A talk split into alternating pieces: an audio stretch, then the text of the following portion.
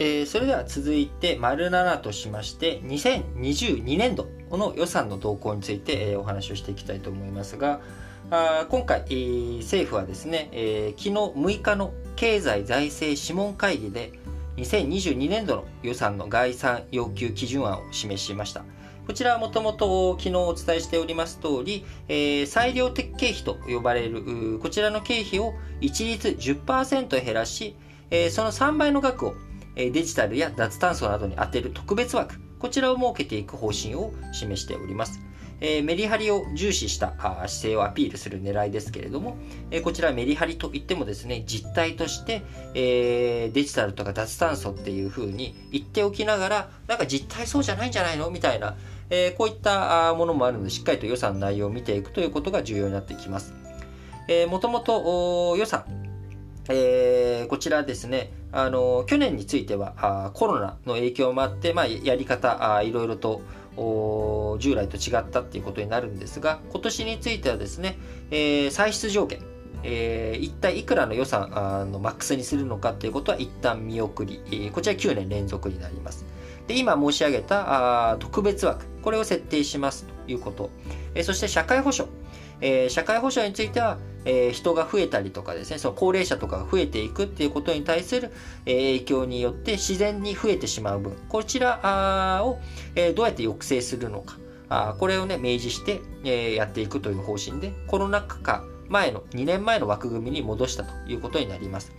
え、本日7月7日にですね、閣議で、えー、今の方針について了解、閣議了解を取り付けて、えー、各省庁、こちらは8月末、えー、までの約2ヶ月弱の時間を使って、えー、概算要求、この概算で、えー、お金、えー、予算をつけてくれということを財務省に出し、えー、財務省はその要求を精査して、えー、今年の年末までに政府の予算案を作り、えー、そして来年の3月までにですね、えー、国会でその予算が審議されて成立していくという、こういった流れになっております。えー、こちらね、あのー、2009年の時に政権交代があった時には、あ、あのー、9月に政権交代ということで予算どういうふうにしていくのか。あそして2012年、えー、こちら12月にですね、えー、予算編成、えー、ああの、衆議院で、えー、衆議院選挙が、ね、あって政権交代があったわけなんで、もし今年今回、ね、9月にせんあの政権交代ということになると、またこのね、中身見直したりとか、予算付け替え、え予算重点措置を変えていくというような、まあ、こういった動きも十分にあり得る、あり得るんですけれども、ベースとなる予算、あどんな形になっていくのかということについてはですね、しっかりと踏まえて、えー、見ていく必要があるということになりますが、あ今回、政府の基本方針としては4つ重点政策、位置づけてあります。1つ目、えー、環境問題ですね。グリーン社会の実現。えー、2つ目、DX。デジタル化の加速。3つ目、少子化の克服。そして4つ目が地方の活性化というこの4つを重点分野にしてま予算をつけていこうということになっておりますが、あの、例えば、えー、厚生厚生労働省2020年度予算で、えー、第二次世界大戦中第二次世界大戦後の人々の暮らしの様子を展示する国立施設昭和館の特別修繕の予算を特別枠で求めたということがあり、えー、必要性はあってもですね、重点分野の予算を厚くする特別枠の趣旨に沿うか疑問があるようなものもありました。えー、看板と実態のズレ、えー、こちらはあこういった重点分野だけじゃなくコロナの影響の予算であっても、えー、例えば農林水産省が2020年度の補正予算で盛り込んだ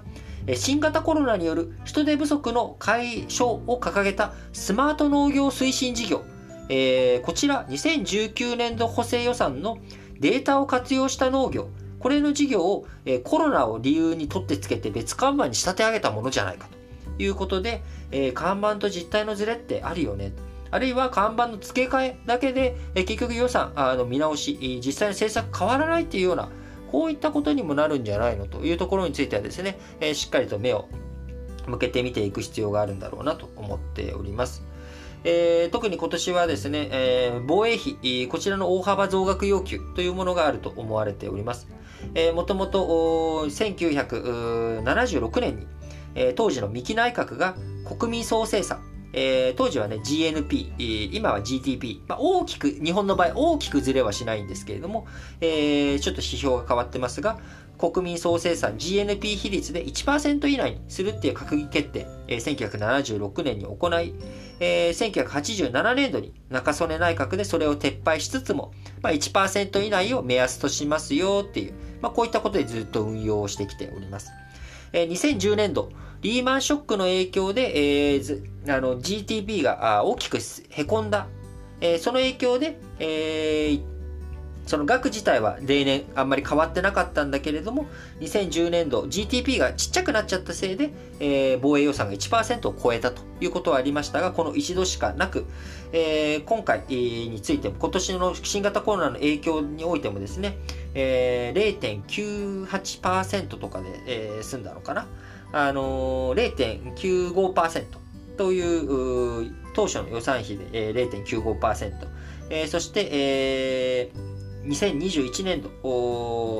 今後ですね、えー、GTP がちっちゃくなったとしても0.98%ということで、なんとか1%を、えー、内に収まっていたんですが、えー、今年、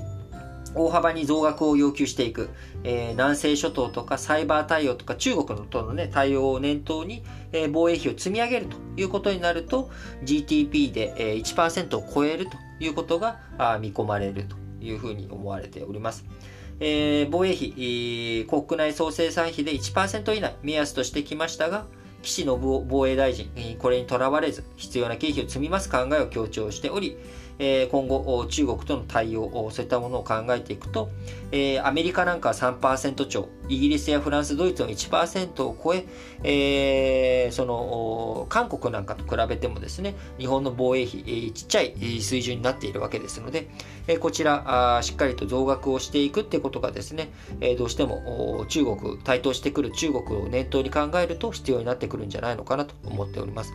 えなので、え日本の予算、えー、規模、非常に大きくなっておりますけれども、この中身をしっかりと見ていく、えー、国民の目からもですね、これ本当に必要なのって、これ何なの？これ本当にこの理由なの？っていうところをしっかりと見ていく、その見てるよっていう姿勢がですね、やっぱり悪いことを抑止していく、変なことを抑止していく大切なあポイントになってくると思います。それでは次の話題に移ります。